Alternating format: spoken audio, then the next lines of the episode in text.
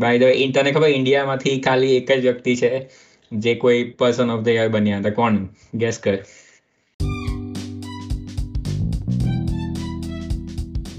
Hello hello hello welcome to the scientific Gujarati show science technology અને હિસ્ટ્રીને લગતો podcast જિજ્ઞાસુ ગુજરાતીઓ માટે. So let's get started with today's episode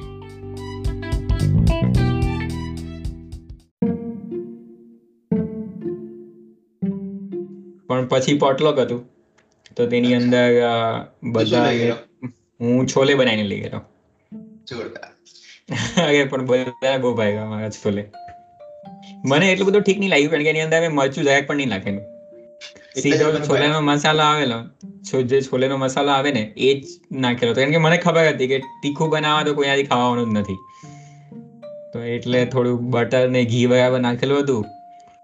મજા આવી. બે દિવસ સુધી ખાધું બધાએ. હજુ બી એક એક છોકરી બિરયાની લાવેલી હતી. તો એ હજુ એટલું એટલું મોટું હતું બિરયાની કે હજુ પણ છે. મતલબ ત્રણ દિવસ થઈ ગયા. ત્રણ દિવસથી લંચ જ નથી ગયા. બધા એ જ ખાય છે. પણ મજા આવી. ઘણા સમય પછી એમ કંઈક જાણે થોડું સેલિબ્રેશન જેવું કંઈક લાગ્યું એમ. કઈ ગયા વખતે બી ક્રિસમસ પાર્ટી જેવું કંઈ હતું નહીં. ગયા વખતે તો લોકડાઉન જ હતું. બરાબર. એનીવે તો આપણે આજે વાત કરવાના છે ઇલોન મસ્ક વિશે. સાંભળ્યું Elon Musk this person of the year હા સાંભળ્યું ને? વાંચ્યું મેં શું લાગે તને કે person of the year right choice છે? તારું ઓપિનિયન શું છે? મારો ઓપિનિયન તો છે કે પર્સન ઓફ ધ યર એવું હોવું જ નહીં જોઈએ. બરાબર? આ બધું ખાલી માર્કેટિંગ ગેમિંગ્સ ને એ બધું છે. બાકી તો બધા પોતપોતાની લાઈફમાં ચાલે જ છે. બરાબર? આગળ વધો પ્રોગ્રેસ કરો. બાકી આ બધું તો યાર હવે શું કેવું એમ? કઈ એજન્સી કર્યું છે? એ તો ટાઈમ વાળા જ કરે છે ને? ટાઈમ્સ વાળા જ કરે છે અચ્છા. હા એ તો પ્રેસ્ટિજિયસ છે. 1927 થી કરે છે લોકો. એટલે લગભગ ચોરાણું પંચાણું વર્ષથી દર વર્ષે મતલબ છેલ્લા બાર મહિનામાં જે લોકોએ સૌથી વધારે વર્લ્ડ ઉપર ઇમ્પેક્ટ કર્યો હોય એવા વ્યક્તિને ચૂઝ કરે છે. એટલે ઓબ્વિયસલી એમાં એટલી બધી ઓબ્જેક્ટિવિટી તો આવવાની જ ક્યાંથી? કારણ કે કદાચ ઇલોન મસ્ક જેટલું અમેરિકાને ઇમ્પેક્ટ કરે છે એટલું કદાચ ઇન્ડિયાને નહીં કરે ને? ઓબ્વિયસલી ટેસ્લા નથી ચાલતી ઇન્ડિયામાં.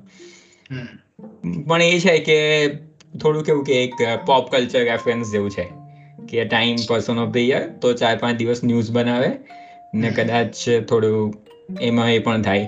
બાય ધ તને ખબર ઇન્ડિયામાંથી ખાલી એક જ વ્યક્તિ છે જે કોઈ પર્સન ઓફ ધ યર બન્યા હતા? કોણ? ગેસ કર. કોઈ ઇકોનોમિસ્ટ એક જ વ્યક્તિ એક જ વ્યક્તિ ઇન્ડિયામાંથી જો પર્સન ઓફ ધ યર હિસ્ટ્રીમાં બન્યું હોય નાઇન્ટી ફોર યરની હિસ્ટ્રીમાં ટાઈમની ટાઈમ કઈ કઈ ટાઈમ ફ્રેમમાં પણ તું એટલે એક જ વ્યક્તિને ચૂઝ કરવું હોય તો કોને ચૂઝ કરી શકાય એમ? બહુ ઓબ્વિયસ છે આ. એવું છે? મહાત્મા ગાંધી ઓગણીસો ને ત્રીસમાં માર્ચના કારણે. મને લાગ્યું આઈ થિંક પણ હવે કેવું છે કે લોકો પોલિટિકલ ફિગર ને નહીં બોલતા હોય એમ કદાચ લોકો બિઝનેસ ફિગર ને બોલતા હોય એવું બધું એટલે. પણ દાંડીમાં છે તો મતલબ બહુ ગજબ હિસ્ટોરિકલ ઇવેન્ટ હતી ને કે જેની આખી દુનિયાએ નોટિસ કર્યું હતું એ ટાઈમ ઉપર કે જ્યારે આઝાદીના મતલબ આવી રીતે સંગ્રામ ચાલતા હોય. અત્યારે પણ જો કેટલા બધા ફ્રીડમ મુવમેન્ટ ચાલે છે કેટલા બધા દેશમાં. પણ બધી જગ્યાએ વાયોલન્સ જ હોય. કેટલા બધા ડિક્ટેટરને મતલબ મારી નાખીને જ પછી એનું જે પલટો થતો હોય ને બધું હોય. તો ત્યારે કોઈક અહિંસાથી મતલબ આખી મુવમેન્ટને લીડ કરે તો એ દુનિયા માટે લગભગ એકદમ ઇમ્પોસિબલ જેવું જ હશે ત્યારે બી. એટલે એકદમ નવો તરીકો હતો કાતો હા. અલગ હતું? લોકોએ નહીં જોયેલું હતું એનીવે આપણે ઇલોન મસ્ક વિશે વાત કરતા હતા.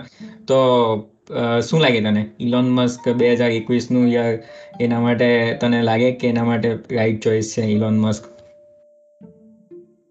હવે હું કોણ છું? આ ડિસાઈડ કરવા કેમ કે હું માનતો નથી આમાં. હા એટલે એમાં ડિસાઈડ કઈ કરવા જેવું નથી. ખાલી અમુક મને મને ફેસિનેશન એ લાગ્યું કે ઇલોન મસ્ક ને ઘણું લેટ ચૂઝ કરવામાં આવ્યું. મતલબ બે હજાર એકવીસ કદાચ બે હજાર વીસ પર્સન ઓફ ધ યર એને ચૂઝ કરતે ને તો એ વધારે પહેલા કે જ્યારે એને હા ગમે ત્યારે મતલબ યા એ ઘણી બધી મોમેન્ટ છે કે જેમાં એને લિટરલી એવી એવી અચીવમેન્ટ કરેલી છે જે કદાચ કોઈ બીજા હ્યુમન માટે પોસિબલ બી હશે કે નહીં એમ. બરાબર ને અત્યારે જે મતલબ એટલી વાત બી સાચી છે એ લોકોની મેં એનો આર્ટિકલ વાંચ્યો તેની અંદર કોઈ લખેલું છે કે ઇલોન મસ્ક ઓલરેડી મતલબ રેવોલ્યુશનરી છે છેલ્લા બે મતલબ દાયકાથી. પણ આ વર્ષ જે હતું તો પર્ટિક્યુલરલી ફેમસ હતું. એટલા માટે કે ઘણી બધી વસ્તુ થઈ છે. બરાબર. આ વખતે મેં નથી સાંભળ્યું કે કદાચ એક પણ સ્પેસ એક્સનું કોઈ મિશન ફેલ ગયું હોય. અને પ્લસ નાસાએ ફરીથી મૂન ઉપર જાય છે તેનો કોન્ટ્રાક્ટ સ્પેસ એક્સને આપ્યો છે. અને જેફ બેઝોસે કેસ કરેલો હતો એની સામે. તો એ કેસ જેફ બેઝોસની કંપની આવી ગઈ. તો ઇલોન મસ્કે કોઈ બહુ ફની મીમ પણ શેર કરેલું હતું. તો એવું ચાલતું ઇવન એણે એવી ટ્વીટ પણ કરી હતી કદાચ કે જેફ બેઝોસ એમેઝોનમાંથી રિટાયરમેન્ટ એટલા માટે લીધી છે, કારણ કે ફૂલ ટાઈમ સ્પેસ એક્સની અગેન્સ્ટમાં કેસ ફાઇલ કરી શકે એમ. તો એ બધી ઘટનાઓ થતી હોતી હોય છે. ટ્વિટર ઉપર તો એ ટોલ જ છે. હા પણ એટલી વસ્તુ તો છે કે મતલબ એનું જે અચીવમેન્ટ જે છે ને ને એ જે રીતનું ટેકનિકલ માર્વેલ જે ક્રિએટ કરે છે ટેસ્લાની અંદર સ્પેસની અંદર તે લિટરલી શું કહેવાય એને એકદમ મેજિકલ જેવું લાગે. મતલબ હજુ બી જ્યારે પેલા ફાલ્કન નાઇન ના વીડિયો તું જોઈને કે જે રોકેટ એમ ઉપરથી આવીને એકદમ પરફેક્ટ લેન્ડિંગ થાય તો એ લિટરલી કે મિરેકલથી કમ નથી એમ. જેને મતલબ એમ થોડો ઘણો આઈડિયા હોય અબાઉટ એન્જિનિયરિંગ કે આપણી શું હિસ્ટ્રી છે રોકેટને લઈને છેલ્લા પચાસ, સાઠ વર્ષમાં. તો આ જે વસ્તુ એ લોકોએ અચીવ કરી છે સ્પેસ એક્સે વીસ વર્ષની અંદર, તે બહુ ગજબ વસ્તુ છે. અને માર્સ ઉપર જવાની જ્યારે લોકો વાત કરે છે ને, તો સ્કેપ્ટિક મતલબ ઘણી બધી વસ્તુ છે કે કેવી રીતે થશે. પણ જ્યારે એ લોકો અત્યાર સુધી આટલું બધું અચીવ કરી લીધું છે ને, તો એક પોઝિટિવ એવું પણ થાય કે કદાચ જશે એમ. છે ને યાર એની ખાસી બધી અચીવમેન્ટ્સ ને આઈ મીન આટલા બધા એફર્ટ્સ ને બ્રેઇન સ્ટોમિંગ ને બધું જે એના મગજનું ચાલતું એની ટેકનિકલ ટીમ સાથે ને આટલા બધા લોકોનો સપોર્ટ હોય. પછી એને એકચ્યુઅલી ભેગો કર્યો એ સપોર્ટ એમ. ને પછી મતલબ સ્પેસ એક્સનું ચાલે તો ઓબ્વિયસલી અત્યારે લગભગ એ લોકોએ કોમ્પિટિશન ને ઓમિટ કરી નાખી છે કે કોઈ બીજું કોમ્પિટિશન એવી છે જ નહીં સ્પેસ એક્સની સામે. ખાલી જેફ બેઝોસ ને રિચાર્ડ પેન્શન મતલબ સ્પેસ ટુરિઝમ કરે છે. જે મને લાગે કે એકદમ યુઝલેસ વસ્તુ છે. ખાલી ટાઈમ પાસ પીઆર સ્ટન્ટ જેવું છે કે એકચ્યુઅલ પ્રોગ્રેસ નથી. અને બીજી વસ્તુ કે Tesla one trillion dollar one trillion ડોલરની એની માર્કેટ કેપ આ વર્ષે થઈ ગયું. લોકોએ મતલબ કેટલા પૈસા બનાવ્યા છે ટેસ્લાના શેર્સમાં ઇન્વેસ્ટ કરીને. અને Elon Musk almost three hundred billion richest person on the earth મતલબ સેલ્ફ મેડ બાકી બધા ઘણા રાજા રજવાડા એવા હતા અને હશે કે જે એના કરતા વધારે પૈસા હશે. ઇલોન મસ્કનું એવું હા ઇલોન મસ્કનું કેવું છે કે એના કરતા વાલ્દિમીર પુતિન જે છે રશિયન પ્રેસિડેન્ટ એની પાસે વધારે મતલબ એનું નેટવર્ક વધારે હશે. એનું એવું કેવું છે. અરે એટલે એને વચ્ચે હમણાં મેં પણ ન્યૂઝમાં ચલા કે એણે એનું છેલ્લું પોઝેશન જે પોઝેશનમાં જે ઘર હતું એ પણ એને વેચી કાઢ્યું. તો અત્યારે રેન્ટ પર રહે છે અને એવું કંઈક હતું. ઇલોન મસ્ક એ થોડું કોમ્પ્લિકેટેડ છે ખબર? કારણ કે કારણ કે જો અત્યારે જે એનું સૌથી મોટું ક્રિટિસિઝમ થાય છે ને તે બી એના ઉપર થાય છે કે આટલી બધી જ્યારે એની પાસે સંપત્તિ છે ને આટલી એની બધી એની નેટવર્ક છે ને ટેક્સ પે નથી કરતો. મતલબ છેલ્લા બે હજાર અઢારમાં કે ઓગણીસમાં વીસમાં એવી રીતે કંઈક બહુ ઓછો ટેક્સ પે કર્યો છે તો કંઈક જ નથી. અને અત્યારે કદાચ આ વર્ષે ટેક્સ પે કરશે એવું કંઈક છે. તો એ એ બધા બિલિયનર આ જ કરે. એ લોકો શું કરે? કે સપોઝ ધારો કે મારે મતલબ મેં કદાચ જેફ બેઝોસ કરતાં વધારે ટેક્સ પે કર્યો હશે અત્યાર સુધી. શા માટે? કારણ કે મારી એક ઇન્કમ છે અને ઇન્કમ ઉપર ટેક્સ લાગે. મારી પાસે જ્યારે મતલબ જે મારી ઇન્કમ આવે બેંકમાં એના પહેલાં ટેક્સ કપાઈ જાય. તો જેફ બેઝોસ છે કે ઇલોન મસ્ક છે બિલ ગેટ્સ છે એ લોકો પોતાની કંપનીમાંથી લઈ જ નહીં. મતલબ સેલેરી જ નહીં લઈ. ઝીરો ડોલર સેલેરી મેં માર્ક ઝકરબર્ગ બી ઝીરો ડોલર સેલેરી અથવા તો વન ડોલર એવું કંઈ ટોકન જેવું લઈ. એટલે જ્યારે સેલેરી જ નહીં હોય તો પછી ટેક્સ મતલબ જે ઇન્કમ ટેક્સ પે કરવાનો થાય જ નહીં એમ.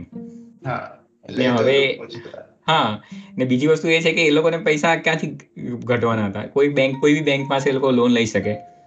બરાબર ને કોઈ પણ બેંક એમને મતલબ વોટ એવર જે ઇન્ટરેસ્ટ રેટ જોઈએ કે જે રીતની લોકોની ડીલ હોય તે રીતે કરી શકે. અને પછી કંપની એ લોન ચૂકવી શકે. જસ્ટ એઝ અ કમ્પન્સેશન અને જ્યારે લોન ચૂકવે કંપની ચૂકવે તો એ બધું મતલબ રાઉન્ડ એન્ડ રાઉન્ડ થઈને એવું થાય કે કોઈ ઇન્કમ નહીં થાય પણ ખર્ચા બધા કરી શકાય એમ. તો એવું છે. તેને ઇલોન મસ્કનું એવું કેવું છે કે ભાઈ આપણે શું કહેવાય કે એમ કે મને ટેક્સ પે કરવામાં તો કંઈ વાંધો નથી પણ એમ કે ગવર્મેન્ટ આટલો ટેક્સ માંગે છે તો એ લોકો ટેક્સ નાખે ક્યાં છે એમ. હા એટલે એનું કેવું છે ગવર્મેન્ટ ઇનએફિશિયન્ટ છે કે એને ગમે તેટલા તમે પૈસા આપો પણ જે એકચ્યુઅલ પ્રોગ્રેસ જે ગવર્મેન્ટે કરવી જોઈએ એ તો કંઈ વધારે થતી નથી એમ. તો એ થોડું કોન્ટ્રોવર્શિયલ છે. અને એ પણ છે, એટલું ગવર્મેન્ટ એક ઓર્ગેનાઇઝેશનની રીતે જોવા જાય તો દરેક દરેક દેશમાં એ જ છે. કે ઇનએફિશિયન્ટ છે. પાવર બહુ વધારે છે, પૈસા બહુ વધારે છે અને ઇટ્સ લાઈક એબ્સોલ્યુટ પાવર જ છે દરેક ગવર્મેન્ટ પાસે. કોઈને બી મતલબ ગમે તે રીતે પાડી શકે.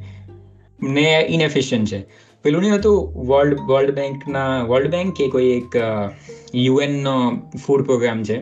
જેમાં એ આફ્રિકાના કન્ટ્રીથી કે બીજા એવા કન્ટ્રીમાં કે જ્યાં હંગરની પ્રોબ્લેમ છે, મતલબ ભૂખમરાની પ્રોબ્લેમ છે, તો એને, એની, એના માટે કંઈ કેમ્પેઇન ચલાવે છે કે ડોનેશન ભેગું કરે છે અને વર્લ્ડ હંગર પ્રોબ્લેમને સોલ્વ કરવાની ટ્રાય કરે છે. તો એના કોઈક જે વડા હતા એણે એવી એવું કહેલું હતું કે જો ઇલોન મસ્ક ખાલી six billion six billion dollar donate કરે તો એ લોકો વર્લ્ડ હંગરની પ્રોબ્લેમ સોલ્વ કરી શકે. તો ઇલોન મસ્કે રીટ્વીટ કરેલું હતું કે અત્યારે જ છ મિલિયન ડોલર ડોનેટ કરશે જો એ લોકો પબ્લિકલી ટ્વિટર ઉપર કહે કે આ છ મિલિયન ડોલર યુઝ કેવી રીતે થશે અને ક્યાં કેવી રીતે આ પ્રોબ્લેમ સોલ્વ થશે એમ. ઓપન ચેલેન્જ એને મૂકી હતી. પછી થોડું બેક એન્ડ ફોર્થ કન્વર્સેશન હતી કે ભાઈ આ અત્યાર માટે અત્યારે અત્યારે થઈ શકે પછી નહીં થઈ શકે વોટ એવર પણ એ હતું કયું તો એનીવે આમાં કંઈ બહુ ખાસ કંઈ વાત કરવા જેવી છે નહીં. પણ ઘણી ઇન્ટરેસ્ટિંગ વસ્તુ છે કે મને મને એવું લાગે કે અત્યારે જે દુનિયામાં જેટલા બી લોકો છે એમાં જેટલા બી જીનિયસીસ છે એમાં બી ઇલોન મસ્ક કંઈક અલગ છે. હા એનું ક્ષેત્ર થોડું અલગ દેખાય આવે. હા. ખબર ખબર પડી જાય આપણે. ને અલગ એટલા માટે છે કે મતલબ શું કહેવાય કે હું કોઈ ફોલો વોલો નથી કરતો ને મને દરેક વસ્તુ બધાને હું સ્કેપ્ટિકની જેમ જ જોઉં છું. કારણ કે અમુક વખતે પણ એટલું તો છે કે ઇલોન મસ્ક દર વખતે સરપ્રાઈઝ કરે. ક્યાં તો ટ્વિટર ઉપર કોઈ ફાલતુ કમેન્ટ કરશે ક્યાં તો પછી મતલબ એક દિવસ એવું કહેશે કે ભાઈ બિટકોઇન બકવાસ છે અને બીજા દિવસે બિટકોઇન પેલું એના બાયોમાં નાખીને બિટકોઇનની પ્રાઇસ વધારી દેશે. એક દિવસ એવી છે કે ક્રિપ્ટો કરન્સી ફ્યુચર છે પછી બીજા દિવસ એવું કહેશે કે એન્વાયરમેન્ટ માટે સારું નથી. તો અમુક નાટક એના ચાલ્યા કરતા હોય. પણ એટલું બી છે કે એનું જે ફોકસ જે છે ને તે બહુ ગજબ છે. અત્યારે સ્ટારશિપ જે એનું ડેવલપમેન્ટ ચાલે છે તો એના આ એકચ્યુઅલી ટાઈમનો જે ઇન્ટરવ્યૂ હતો ને જ્યારે એ લોકોએ ઇન્ટરવ્યૂ કર્યું આ person of the year declare કર્યા પછી તો એ બી ટેક્સિસમાં જ હતું કે જ્યાં એનું એકચ્યુઅલી સ્ટારશિપનું બેઝ હતું. અને બહુ એમ્બિશિયસ પ્રોજેક્ટ છે બે હજાર ચોવીસમાં. અને નાસાનું મૂન બેઝ વાળા પ્રોજેક્ટ પણ બહુ એમ્બિશિયસ છે. તો હવે જોઈએ લોકો કેવી રીતે કરે છે. કંઈક ને કંઈક તો સરપ્રાઇઝિંગ હશે. એકચ્યુઅલી લાસ્ટ યર પણ અમે એક એપિસોડ કરેલો હતો ને, હિતેશની સાથે, જેની અંદર બે હજાર વીસમાં કઈ કઈ અલગ, મતલબ સારી વસ્તુ થઈ સાયન્ટિફિકલી એન્જિનિયરિંગ ને એમાં. તો એમાં પણ ઇલોન મસ્કની જ અમે વાત કરતા હતા કે સ્પેસ એક્સનું ટ્વેન્ટી ટ્વેન્ટીનું જે યર હતું, તે બહુ વધારે સક્સેસફુલ હતું. અને એવું હતું કે ઇલોન મસ્ક કદાચ વર્લ્ડ રિચેસ્ટ પર્સન બની શકે એમ. ને થઈ ગઈ એટલે આ